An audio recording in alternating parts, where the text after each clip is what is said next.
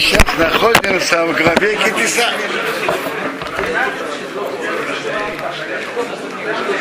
Одна из центральных тем главы Китиса это тема события, что произошло с еврейским народом, что они сделали золотого тельца.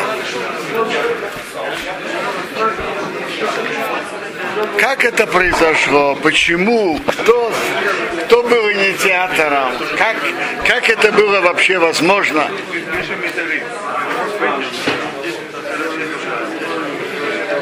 Значит, первое, это уже наши мудрецы Мидрашим говорят, что основными инициаторами всего этого были Ираврав те, которые присоединились к еврейскому народу при выходе из Египта, смесь разных народов.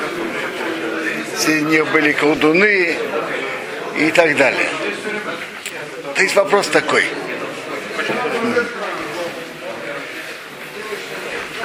В Талмуде приводится, что времена Давида времена царя Швамо не принимали герим. Почему? Потому что, может быть, их герут связано с тем, что они видят высокое положение евреев. Личная выгода, высокое положение. Времена Галута когда евреи страдают среди других народов, то когда кто-то присоединяется, видно, что это из глубины души, потому что он хочет присоединиться к Богу. Тут многие присоединились от момента, что они видели великие чудеса. Мидраж говорит, что Моше их принял, он посчитал, что это кидуш Ашем, что они присоединяются, но он не спросил Бога. В напряженный момент, когда Моше задержался, и народ растерялся, так инициаторами и брожения, инициаторы того, чтобы что-то делать и менять, были как раз вот, вот это те те египтяне, которые вышли из Египта и присоединились, как и в этот момент видят чудеса. Присоединение к еврейскому народу хорошо, когда человек присоединяется, который готов нести с еврейским народом и величие, и страдания. А тут те, которые присоединились, э, не были в этом полноценными, в этом не были. Теперь, что так и произошло? Действительно, евреи служили идолам. Совершенно непонятно, как это могло произойти. Уже большие люди прошлого э, останавливались на, на этом. И я сейчас читаю кусочки из Кузари, который писал Рабиуди Алын. Известно, что книга Кузари, она очень великая книга э, мыслей и, содержи, и сердца еврейского народа. Рабиуда Алейви говорит так, что надо же понять ситуацию на человека оказывает влияние а, на его чувства окружающая среда. Чему все народы тогда служили? Тогда все народы служили каким-то истуканом, каким-то изображением, чему-то э, вещественному, чего-то, что можно увидеть что-то, что можно увидеть, ощутить, пощупать. Что-то реальное, вещественное. И служение Богу, что не было никаких ни изображений, ни чего-то вещественного, а, а для их сердца это было непросто. Не, Теперь так. Тут речь не шла о том, чтобы вот то, тот телец, который они сделали, что это Бог. Вопрос был другой. Вот давайте скажем, мы служим Богу, и мы знаем, что быть Кнессет имеет в себе какую-то особую святость. И мы это знаем, и это нормально, и это э, написано у пророков, написано в Талмуде. Теперь, они привыкли, что есть что-то вещественное, через, через что сходит э, свет от Бога, влияние от Бога. И они хотели, так, так они привыкли по, по имея еще влияние от окружающей среды. Там все служили чему-то вещественному, чему-то ощутимому. Они хотели сделать что-то ощутимое, что-то реальное, что-то видимое, и через это сойдет свет от Бога.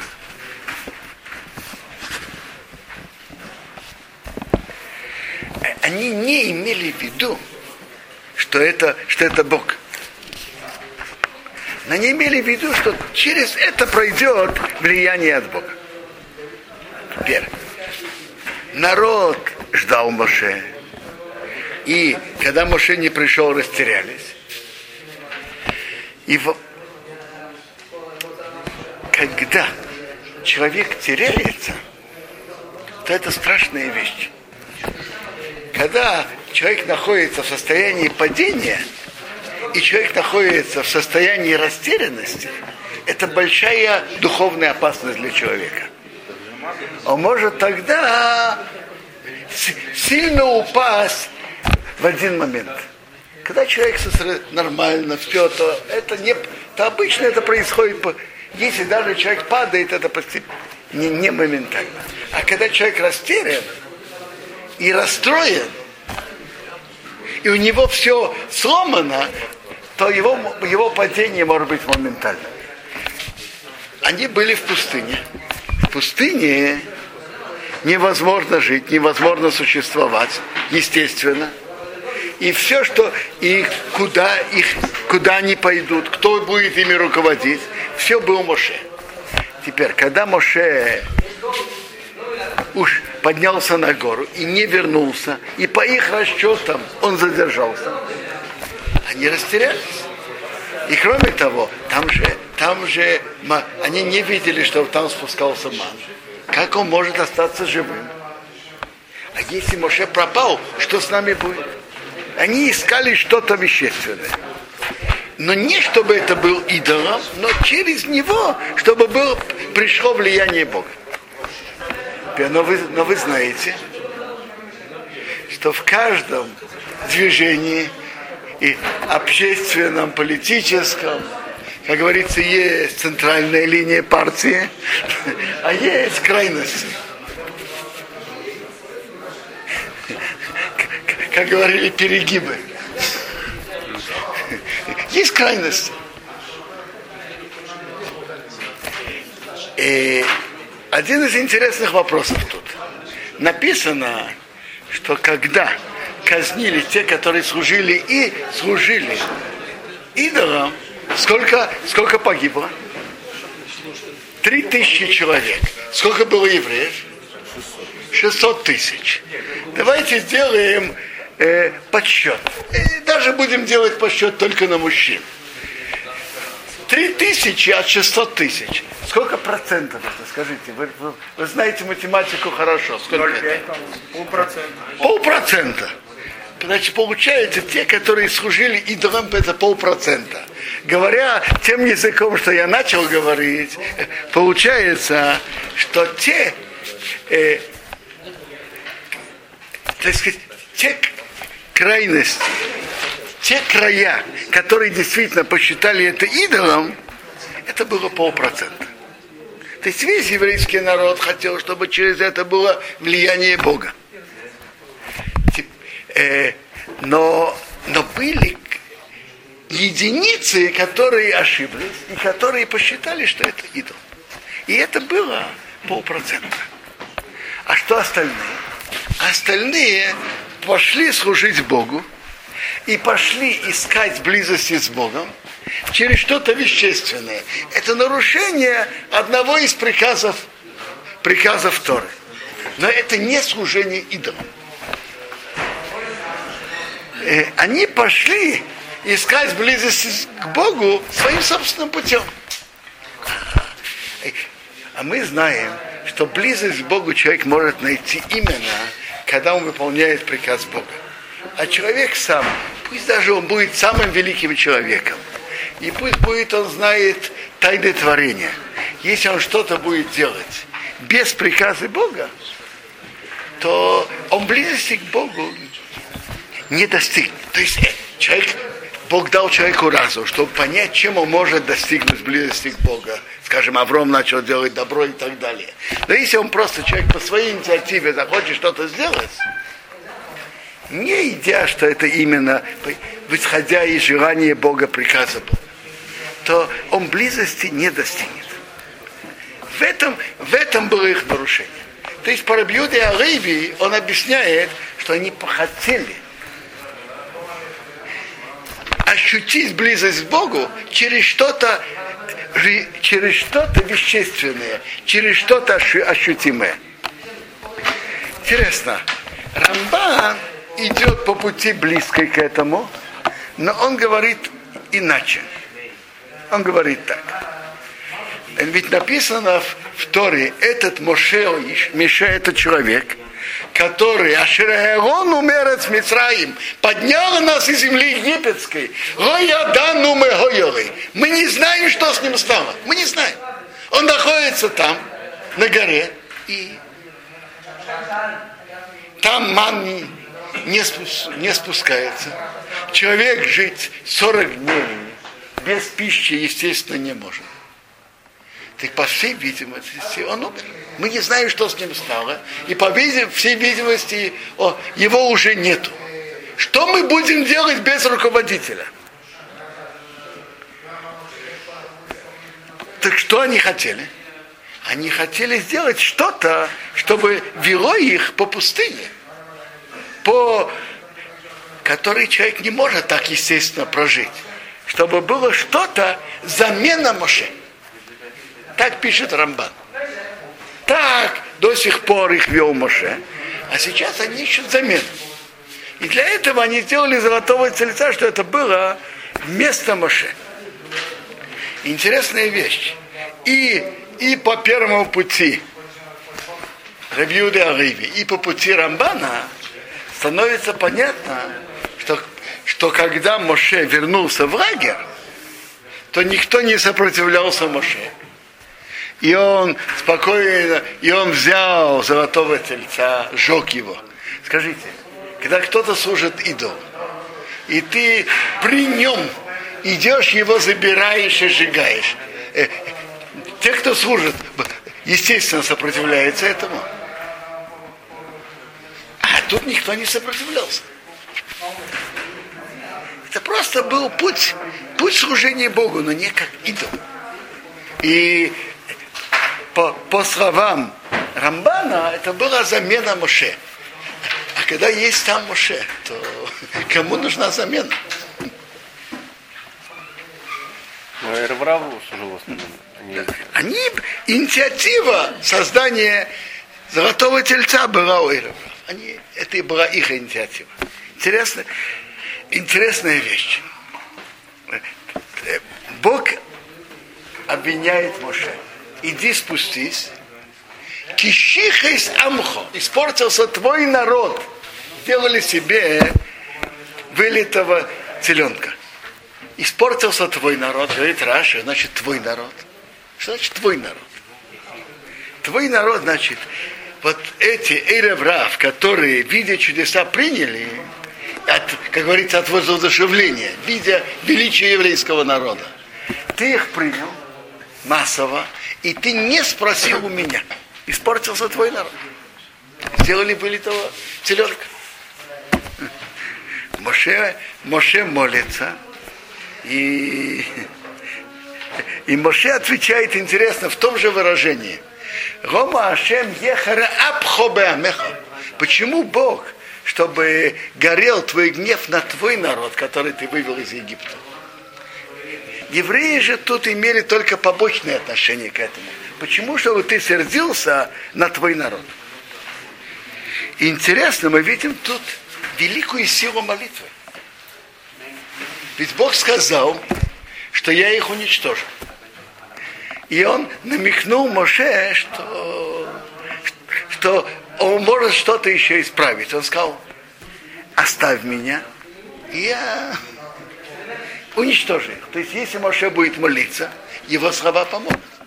Но мы видим могучую силу молитвы, что он может все изменить.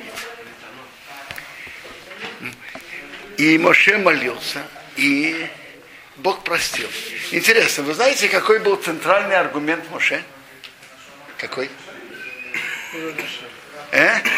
Хиу Хашем. Хиу Хашем. Осквернение имени, имени Бога. Народы, которые увидят, которые увидят, что ты погубил народ, что, что они скажут? Для чего ты, ты вывел их для плохого?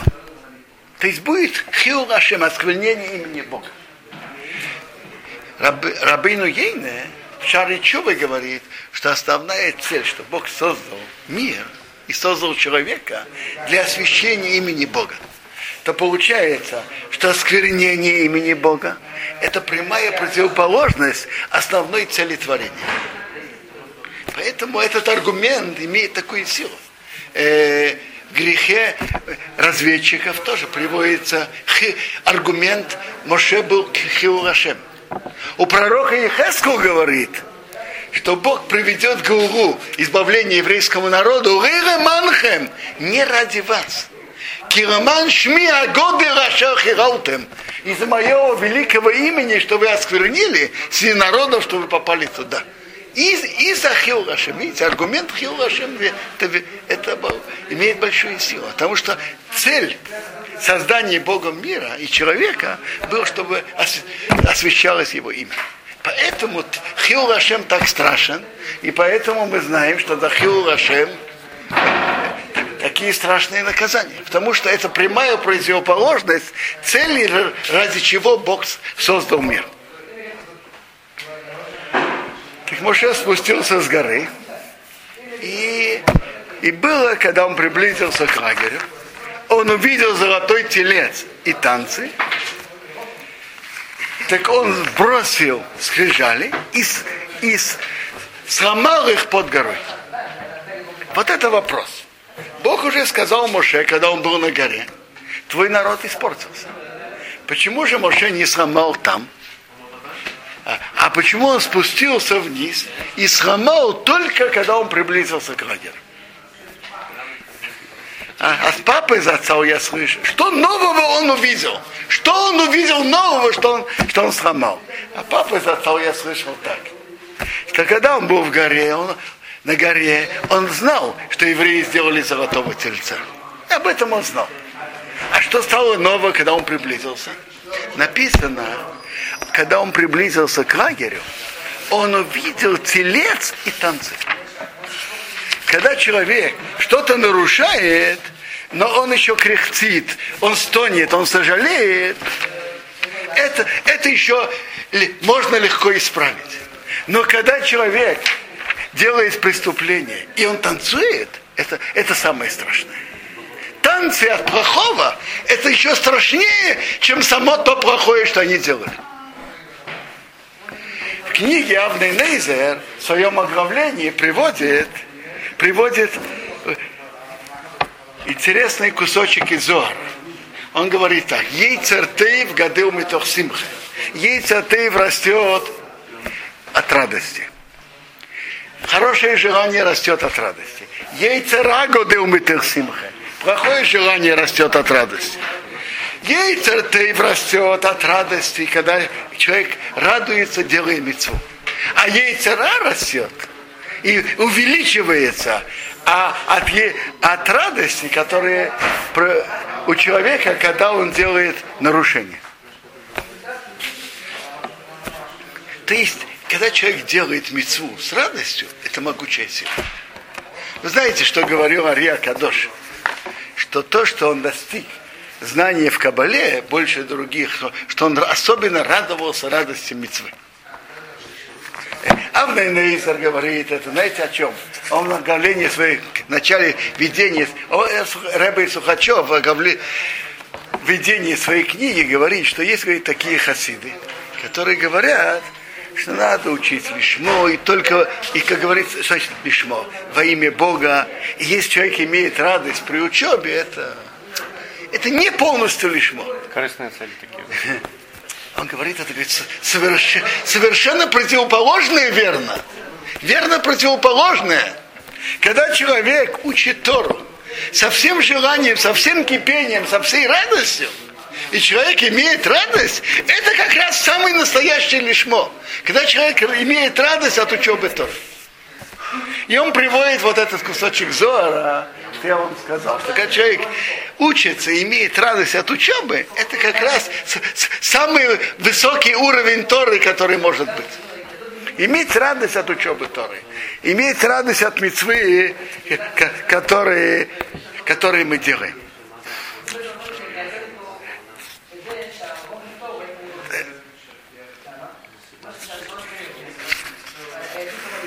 Теперь.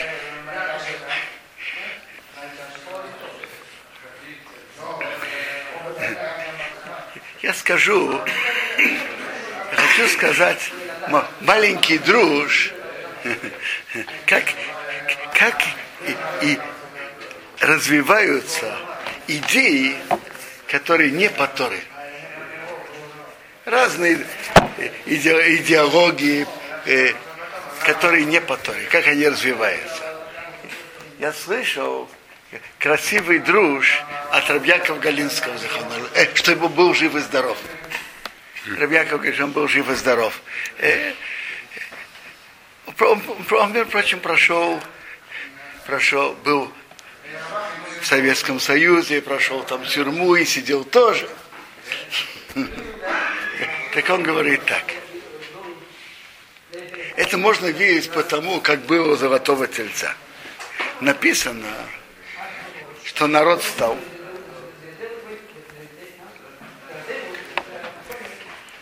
Ваярот поднялись, э, воскурили жертвы всесожжения.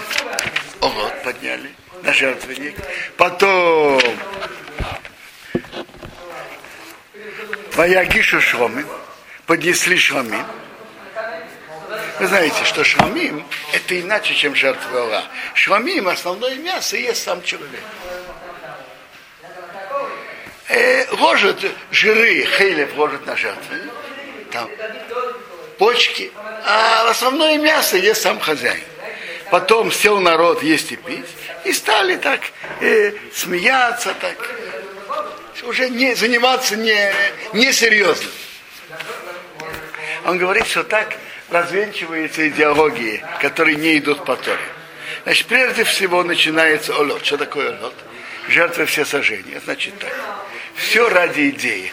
Все ради партии. Все, все для народа, все для партии. Для себя? Не, не, для себя ничего.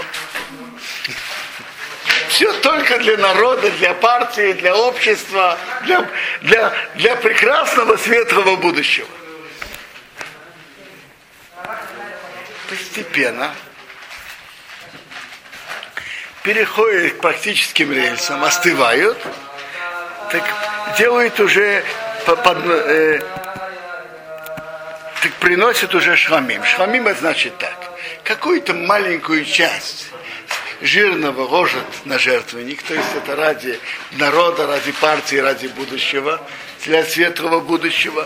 Но э, а большинство мяса, большинство это, это, это для себя лично. Это шрамим. Мясо для себя. Это, это, уже, это уже второй этап. А затем идет третий этап. А зачем вообще приносить жертву для, для этого? Зачем? Давайте будем просто есть и пить. Сел народ есть и пить. Это, это уже третий этап. А третьего этапа уже близка дорога к четвертому. Стали, стали смеяться, издеваться, заниматься несерьезным.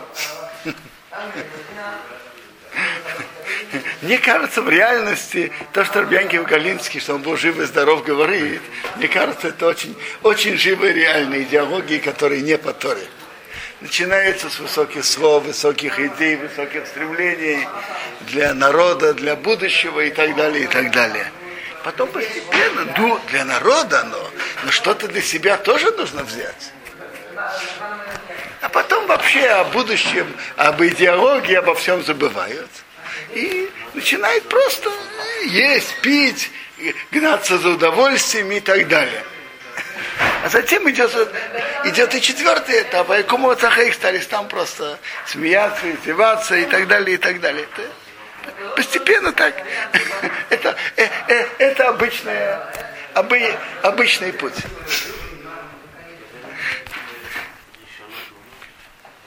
Это то, что я хотел сказать на недельную главу.